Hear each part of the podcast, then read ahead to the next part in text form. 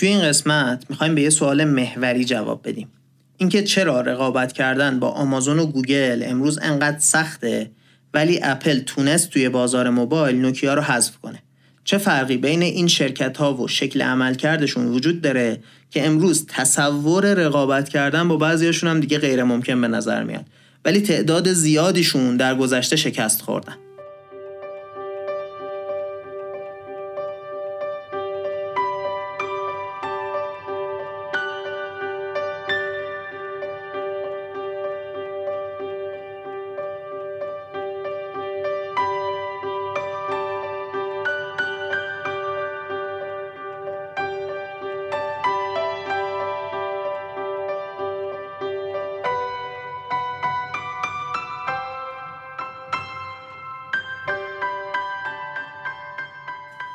سلام.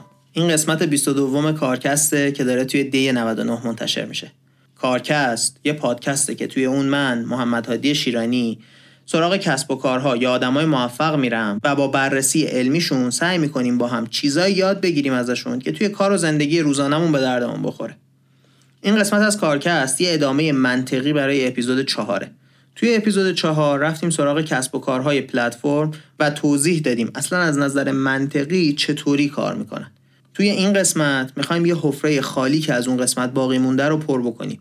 اینکه این کسب و کارها چطوری شروع به کار می‌کنن و چجوری می‌تونن با هم دیگه رقابت کنن. البته که این دوتا قسمت کاملا از هم مستقل هستن ولی توصیه می‌کنم هر دو رو کنار هم گوش کنید چون مطالبشون در کنار هم بسیار جالبتر و کاملتر میشن. حالا دیگه نمی‌خوام مقدمه ای اپیزود رو طولانی بکنم بیش از حد. بریم سراغ اصل داستان. در خلالش هم یه مرور کوتاهی می‌کنیم. قسمت چهار رو. برای کسایی که شاید الان حوصله نداشته باشن یا نخوان برن که با دقت گوش کنن کل اون قسمت رو. تا یادم نرفته بگم که منابع این قسمت هم مثل همیشه توی توضیحات این اپیزود موجوده. مهمترینشون ولی یه مقاله از شرکت مشاوره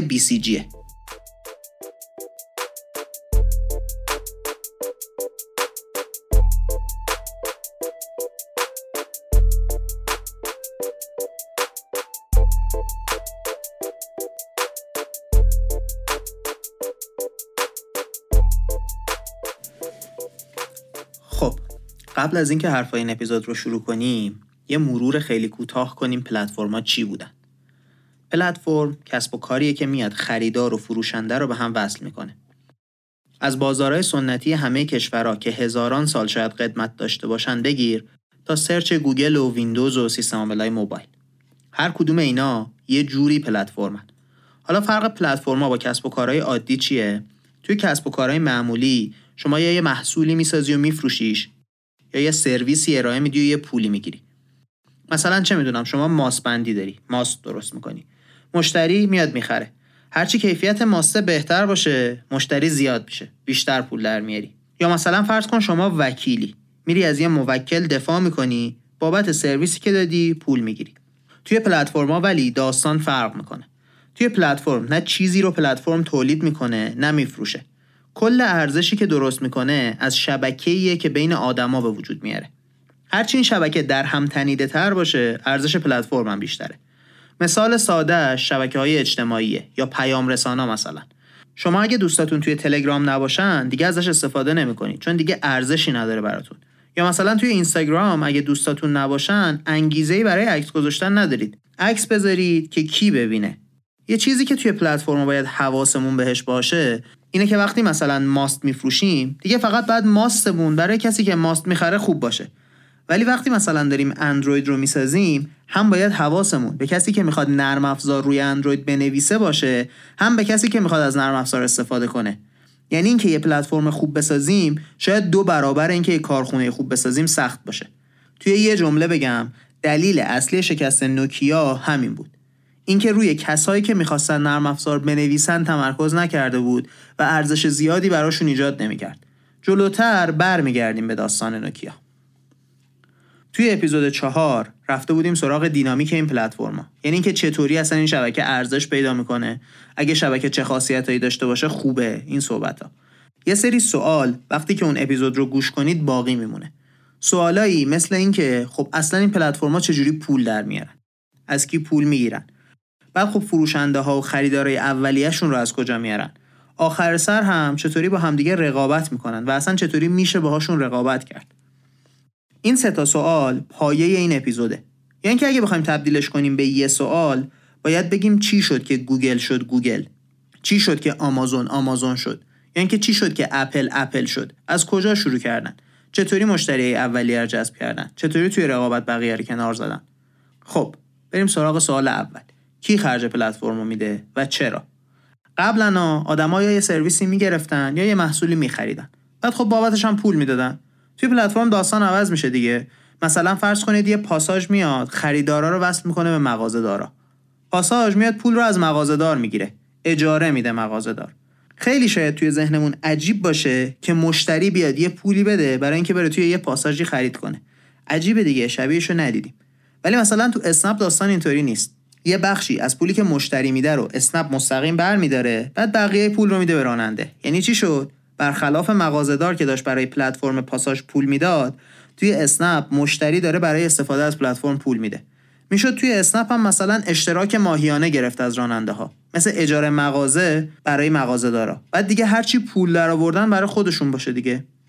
انتخاب اینکه چجوری پول بگیریم و از کی پول بگیریم ساده نیست. یکی از استراتژیک ترین تصمیم های یه پلتفرمه. چیزی که شاید خیلی بدیهی باشه ولی ما خیلی وقتا بهش دقت نمی کنیم اینه که پلتفرم باید یه جوری طراحی بشه که پول در آوردنش همراستا باشه با سود رسوندن به آدما. یعنی چی؟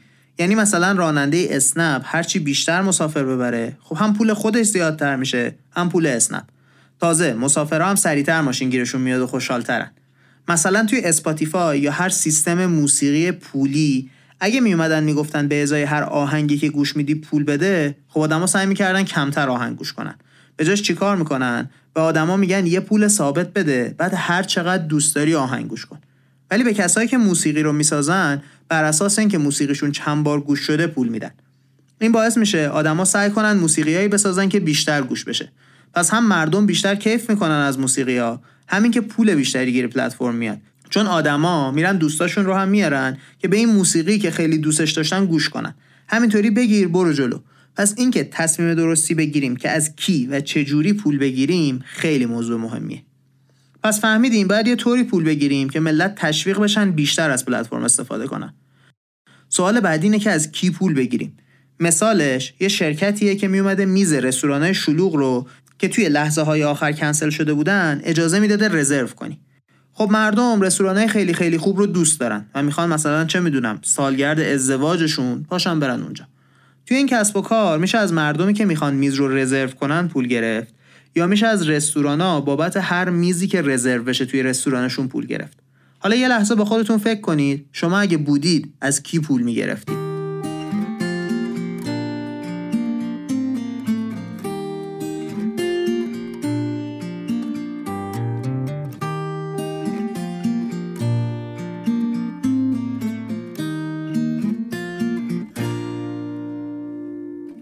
تا کسب و کار مختلف را افتادن. یکیشون از مشتری میز پول می‌گرفت یکیشون از رستوران. و اونی موفق شد که از رستوران پول می‌گرفت. چرا؟ چون این رستوران های شلوغ زیاد پیش نمیاد میزشون کنسل بشه. ولی وقتی که بشه کسی پشت در منتظر وای نستاده.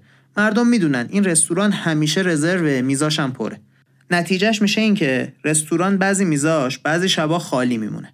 معلومه که رستوران حتما دوست داره که یه بخشی از سود اون میز رو با یه شرکتی شریک بشه و میزش رو پر کنه برای اون شب. خب یه بخشی از سود از دستش میره ولی خب میزش پر میشه یه سودی به دست میاره بالاخره دیگه. طرف مقابلش هم خیلی غیر منطقی نیستا یکی هست که یهو قرار براش پیش اومده می‌خواد یه رستوران خوب رزرو کنه. چیزی که به نظر میاد اینه که این قرارهای لحظه آخری دیگه خیلی برای مشتری مهم نیست که توی کدوم رستوران باشن. از کجا معلومه؟ از اینکه اون کسب و کاری که از مشتری ها پول می‌گرفت شکست خورد. کسی حاضر نبود بابت میزا پول بده. می‌بینید دو تا شرکت که دقیقا یه کار رو انجام میدن سر اینکه از کدوم طرف پلتفرم پول رو بگیرن یکیشون میشه استارتاپ موفق چندین میلیون دلاری و یکیشون میشه یه شرکت ورشکسته. پول رو باید از کسی گرفت که بیشترین علاقه به پرداخت برای سرویسی که می‌گیره رو داره. حتی تا این حد توی پلتفرما پیش میرن که میان یه بخشی از هزینه های طرفی که علاقه کمتری داره رو تأمین می‌کنن. یعنی میان یه پولی بهش میدن که بیاد از پلتفرم استفاده کنه. ضرر می‌کنن بابت استفادهش از پلتفرم. برای اینکه می‌خوان دو طرف پلتفرم بالانس بشه. دو طرف پلتفرم آدم وجود داشته باشه. پس کلا پول گرفتن توی پلتفرما دو تا اصل داره. باید یه طوری باشه که هم راستا باشه با استفاده بیشتر از پلتفرم و باید از کسی باشه که بیشترین علاقه رو برای پول دادن داره. خب سوال اولمون رو جواب دادیم که از کی و چطور باید پول گرفت. سوال دوم این بود که حالا اولش که مشتری نیست آدما رو چطوری میشه آورد توی پلتفرم؟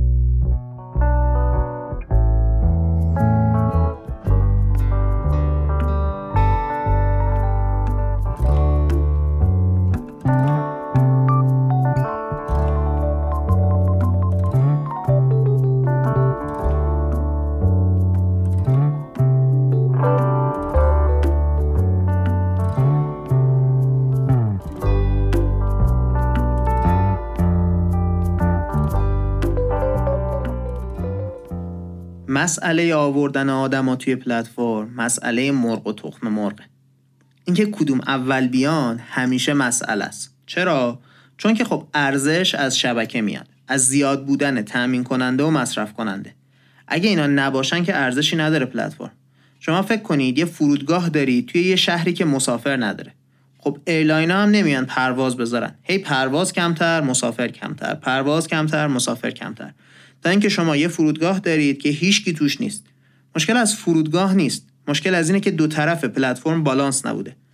شاید با خودتون بگید کسی که اولین بار پلتفرم رو می‌سازه لابد باید بتونه آدما رو بیاره دیگه. یعنی مثلا خب یه نیازی بوده راه حل براش نبوده. بعد اومدن یه پلتفرم درست کردن که راه حل این مشکل رو درست کرده باشن. این متاسفانه همیشه درست نیست. اینکه یه مشکلی بوده که راه حلی براش نبوده.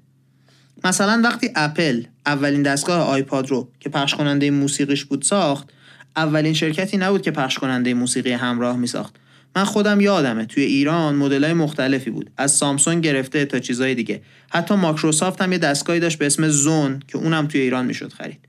خب فرق آیپاد چی بود با بقیه که با وجود اینکه دیرتر از بقیه اومد توی بازار تونست کل بازار رو دستش بگیره. جواب مقاله اینه که اون پلتفرمی برنده میشه که از بقیه اکوسیستم کاملتری داشته باشه. حالا یعنی چی اکوسیستم کاملتری داشته باشه؟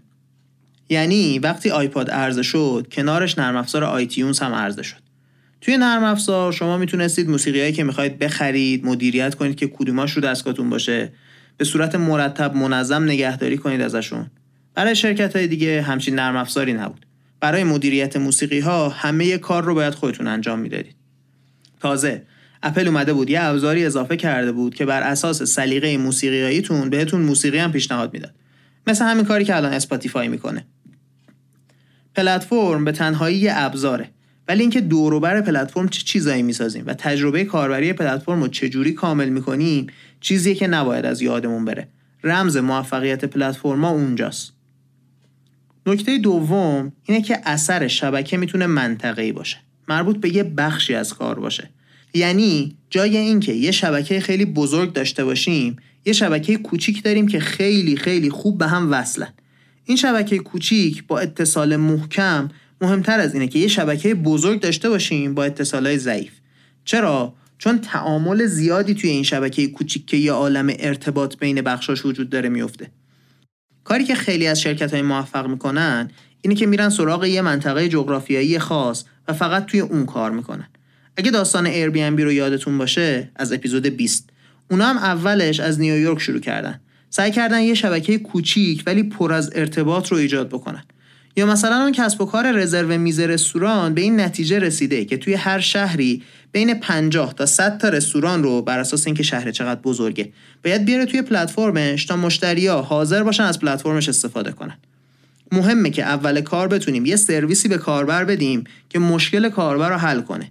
یعنی از یه مسیری شروع کنیم پلتفرم رو که هم عرضه کننده و هم کسی که تقاضا داره جفتشون اون ارزشی که لازم دارن از پلتفرم بگیرن. حتی وقتی که پلتفرم تازه تازه راه افتاده. اگه اون ارزش رو به دست نیارن مشتریامون چطوری می‌خوایم پلتفرممون بزرگ بشه؟ اون آدمای اول کار نمیمونن که بعد هی زیاد و زیادتر بشن که. هی آدم میاد آدم میره. هیچ فایده ای نداره. حواسمون باید باشه که سری رشد کردن هم توی پلتفرم همیشه خوب نیست. چرا؟ چون اون اول کار که ما تعداد آدم لازم رو نداریم که این شبکمون خوب کار کنه مجبوریم پول خرج کنیم که آدما بیان از پلتفرممون استفاده کنن. مشکلی که پیش میاد اینه که اگه پولمون برای سرعتی که قرار کسب و کارمون رشد کنه کافی نباشه قبل از اینکه به اون حد لازم از کاربر برسیم که پلتفرم دیگه بتونه بدون اینکه پول خرجش کنیم روی پای خودش وایسه پولمون تموم میشه و ورشکست میشیم. پس خیلی هوشمندانه باید تعادل بین شبکه و پول رو برقرار کرد. آخرین چیزی که باید حواسمون بهش باشه اینه که همه این حرفا جای خودش. آدما رو از کجا پیدا کنیم؟ دو تا راه خیلی معروف وجود داره. راهی که آمازون رفت اینه که اومد و محصولاتی رو شروع کرد خودش بفروشه.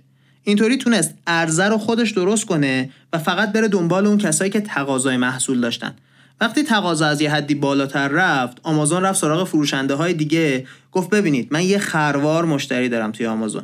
شما هم بیاید اینجا محصولتون رو بفروشید کنار محصولای من. دقیقا همون کاری که دیجیکالا توی ایران کرد. همون کاری که اپل هم وقتی اولین آیفون رو ساخت انجام داد. اونا اومدن. یه سری نرم افزار کاربردی مثل مرورگر اینترنت و نرم افزار ایمیل و اینا رو خودشون نوشتن. تا وقتی یه تعدادی مشتری خریدن آیفون رو و کاربردش رو دیدن اپل بتونه بره سراغ کسای دیگه که نرم افزار می‌سازن و به اونا هم بگه ببینید من چه نرم افزارهای خوبی دارم چقدر کاربر دارم بیا شما هم نرم افزار بسازید برای من. یه راه دیگهش اینه که پلتفرما برن سوار پلتفرمای دیگه بشن ازشون کولی بگیرن. به انگلیسی بهش میگن پیگی بک کردن. یعنی چی؟ یعنی مثلا بی رفت از یه پلتفرمی به اسم لیست استفاده کرد. یه چیزی تو مایه های دیوار خودمون تو ایران. رفت سوارش شد. یعنی چی؟ یعنی شروع کرد هر کسی که خونش رو میذاشت اونجا برای اجاره موقت زنگ زد بهش گفت ببین ما یه پلتفرم جدید درست کردیم که این مزیت ها رو داره. بیا تو این پلتفرم ما هم ثبت نام کن. اینجوری بی تونست بدون زحمت یکی از سمتای پلتفرمو که اونایی بودن که می‌خواستن خونشون رو اجاره بدن خیلی راحت بیاره توی پلتفرمش و فقط نیاز داشته باشه به اینکه مشتری پیدا کنه برای این خونه ها. البته که بیشتر از این دوتا راه راه وجود داره. مثلا کاری که اوبر انجام داد این بود که اومد به راننده هاش گفت آقا همین که شما نرم افزار رو باز نگه دارید و بیشتر از 70 درصد پیشنهادهایی که بهتون میدن و اکسپت کنید من 40 دلار در ساعت بهتون میدم. اگه بیشتر در آوردید که نوش جونتون ولی اگه کمتر از 40 دلار در ساعت بود درآمدتون بقیهش رو من همیشه بهتون میدم ثابت اینطوری راننده ها قانع شدن که بیان و اوبر تونست مسافرها رو شروع کنه به جمع کردن. این رو یادمون نره که یه راه به قول مقاله زیگزاگی هم هست دیگه.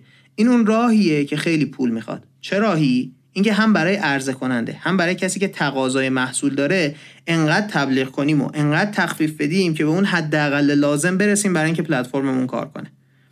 کلا اینکه آدما رو چجوری بیاریم توی پلتفرم استراتژی های جالبی داره. کلی هم راه متفاوت و جدید توش هست. کلی هم جا برای خلاقیت داره. تا اینجا به دو تا سوال جواب دادیم. سوال اول این که از کی پول بگیریم و چجوری ازش پول بگیریم؟ سوال دوم هم این که عرضه کننده و تقاضا کننده رو چطوری بیاریم توی پلتفرم؟ سوال آخری که برامون باقی میمونه اینه که چیکار کنیم که پلتفرم بعد از همه این مصیبت ها از بین نره؟ چطوری میشه که یه پلتفرم توی رقابت با بقیه پلتفرم زنده بمونه؟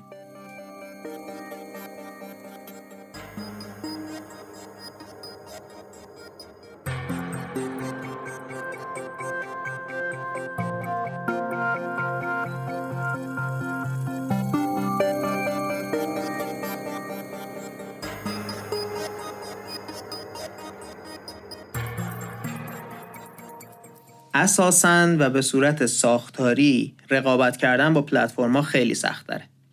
چون ارزش توی شبکهشونه و ساختن یه شبکه جدید کلی زمان و پول می‌بره. با پلتفرما رقابت کردن کار راحتی نیست کلا. مثلا همون مثال ماست. شما ماست رو می‌خوری تموم میشه. اگه ماست بهتر پیدا کنی این دفعه میری اون ماست بهتره رو می‌خری. ولی اگه از اینستاگرام خیلی راضی نیستی نمی‌تونی بری توی یه شبکه دیگه که چون دوستات اونجا نیستن. بعد سعی کنی همه دوستات هم ورداری با خودت ببری. بعد خب شاید الان با خودتون بگید تموم شد و رفت دیگه. همه پلتفرمایی که بزرگ شدن غیر قابل رقابتن. ولی این هم حرف درستی نیست. مثلا اینستاگرام وقتی درست شد که فیسبوک وجود داشت. یا مثلا توی اپیزود چهار هم گفتیم که آمازون یه سرویس میزبانی وب داره که از سرویس میزبانی وب گوگل و مایکروسافت و همه دیگران بزرگتره. پس هم یه شرکت کوچیک مثل اینستاگرام تونست با یه پلتفرم بزرگ مثل فیسبوک رقابت کنه. هم یه شرکت بزرگ مثل آمازون تونست با شرکت های بزرگ دیگه مثل گوگل و اپل و مایکروسافت رقابت کنه. چی میشه حالا که این اتفاق میافته؟ از مسیر شرکت های کوچیک شروع کنیم اول. پلتفرم های اولیه عموما خیلی گسترده بودن. مثلا شما الان دیوار رو نگاه کنید تو ایران از شیر مرغ تا جون آدمیزاد رو میشه روش پیدا کرد. پلتفرم های اولیه توی دنیا هم همینطوری بودن. شرکت های کوچیک میان میرن سراغ یه بخش کوچیکی از این بازار. بعد شروع می‌کنن به کسایی که توی اون بخش کوچیک هستن سرویس خیلی خیلی بهتری از چیزی که امروز می‌گیرن میدن. مثلا باما توی حوزه ماشین توی ایران. مثل دیوار دیگه منتها سرویسی که به مشتریاش میده یه طوریه که مشتریا میرن سمت باما. یا حالا که حرف Airbnb رو اخیرا زیاد زدیم اون مثال خارجیشه. Airbnb گفتیم دیگه اومد آگهی ها رو از یه سایتی مثل دیوار توی آمریکا جمع کرد و آدما رو اینجوری آورد توی پلتفرمش. یعنی از یه پلتفرم دیگه برای خودش استفاده کرد که بتونه اون نداشتن شبکه رو حل کنه. مثال دیگه ای که تا اینجا هم گفتیمش اینستاگرامه. فیسبوک سالهای سال وجود داشت ولی اینستاگرام اومد یه ابزار درست کرد که اشتراک گذاشتن عکس رو خیلی راحت می‌کرد. این باعث شد که آدما آروم آروم برن به سمتش و مسیری رو رفت که فیسبوک در نهایت مجبور شد یک میلیارد دلار بخره اینستاگرام رو. اونم فقط دو سال بعد از تأسیسش. پس یه مسیر اینه که شرکت های کوچیک میان یه بخشی از کسب و کار رو جدا می‌کنن و به آدما اون سرویسی رو میدن که نیازش دارن و تا اون روز هیچ جوره نداشتنش. این باعث میشه بتونن رقابت کنن با پلتفرم های بزرگ. رقابت دوم بین خود این پلتفرم های بزرگه. حالا چرا این پلتفرم های بزرگ به سمت هم حمله می‌کنن و می‌تونن با هم رقابت کنن؟ یکی از دلایلش اینه که این پلتفرما همه یه نتورک بزرگ دارن یه شبکه بزرگ یه عالم اطلاعات و دسترسی به یه عالم کاربر. این کاربرها رو میشه انگار یه جوری بازیافتشون کرد ورداشت برد یه جای دیگه استفاده کرد. عرضه کننده ها و مصرف کننده های یه پلتفرم می‌تونن توی یه پلتفرم جدید نقش جدید داشته باشن. مثلا آمازون می‌تونه کسایی که کتابای برنامه نویسی می‌خرن و شناسایی کنه و یه شبکه ازشون درست کنه برای یه پلتفرم دیگهش که میشه سیستم میزبانی وبش. اینا احتمالا برنامه نویسن دیگه و می‌تونن یه نقطه شروع بدن به پلتفرم برای اینکه یه چیز جدید درست کنه. یا اینکه گوگل مثلا می‌تونه کسایی که دارن از اندروید استفاده می‌کنن رو هول بده به سمت اینکه دستگاه خونه هوشمندش که اسمش هست نست رو بخرن. چرا؟ به خاطر اینکه خونه هوشمند خب خیلی راحت وصل میشه به این موبایل و میشه باهاش کار کرد. با این روش یه طورایی انگار بازیافت کردن شبکه ها رو این پلتفرم های بزرگ. بعد می‌تونن برن به سمت رقابت با هم دیگه. علاوه بر داشتن شبکه های بزرگ پول زیادی هم دارن این پلتفرما. مثلا یه فقره اپل رو مثال بزنیم. 202 میلیارد دلار پول نقد داره همین الان توی کرونا. میشه یه شرکتی مثل اینستاگرام سال 2012 رو باهاش 202 بار خرید. مثلا ارزش کل شرکت تویوتا یه چیزی نزدیک به 70 میلیارد دلاره. بودجه سالیانه ایران یه چیزی هولوش 80 90 میلیارد دلاره. می‌فهمید یعنی چی؟ یعنی دو برابر بودجه سالیانه ایران فقط پول نقد دارن. یعنی اپل با پول نقدی که امروز داره می‌تونه سه بار تویوتا رو بخره. داریم در مورد پول خیلی خیلی زیادی صحبت می‌کنیم. این پلتفرما پس میان هم شبکهشون رو میارن هم پولشون رو و می‌تونن یه رقابت جدید درست کنن. یه رقابت خیلی خیلی بزرگ. خب دیگه رسیدیم به آخرای این اپیزود و وقتشه که حرفمون رو کم کم جمع کنیم.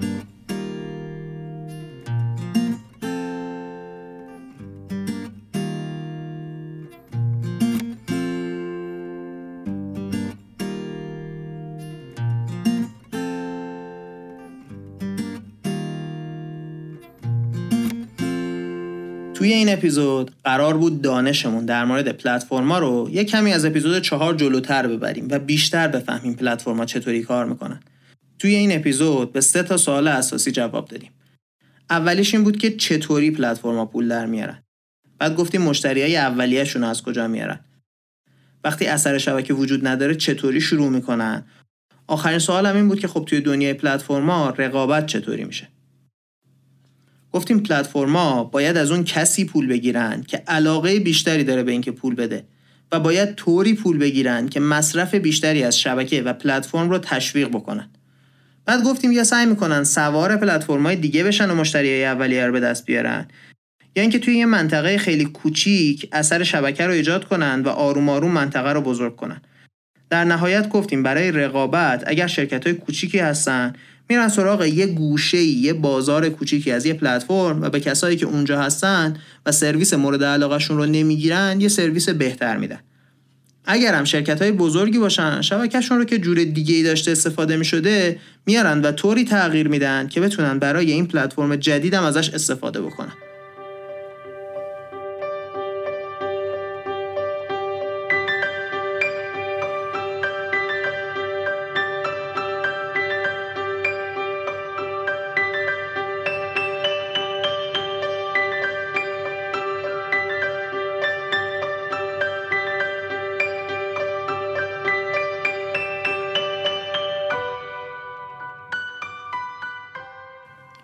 خب رسیدیم به آخر این اپیزود. مثل همیشه می‌خوام تقدیر و تشکر بکنم و خواهش های همیشگی. اول از همه ممنونم ازتون که کارکست رو گوش می‌کنید و به دیگران معرفی می‌کنید. هدف ما چیزی جز این که دانش دنیای کسب و کار رو منتشر بکنیم نیست و امیدواریم که با کمک شما توی این مسیر موفق تر باشیم. آخر سرم مثل همیشه از شبنم شجاع اردلان، محمد رستگارزاده و علی امیریان تشکر می‌کنم که کنار من بودن توی این اپیزود پادکست و کمکشون همیشه باعث میشه پادکست بهتر جلو بره. ممنونم از همتون. این بود قسمت 22 کارکست.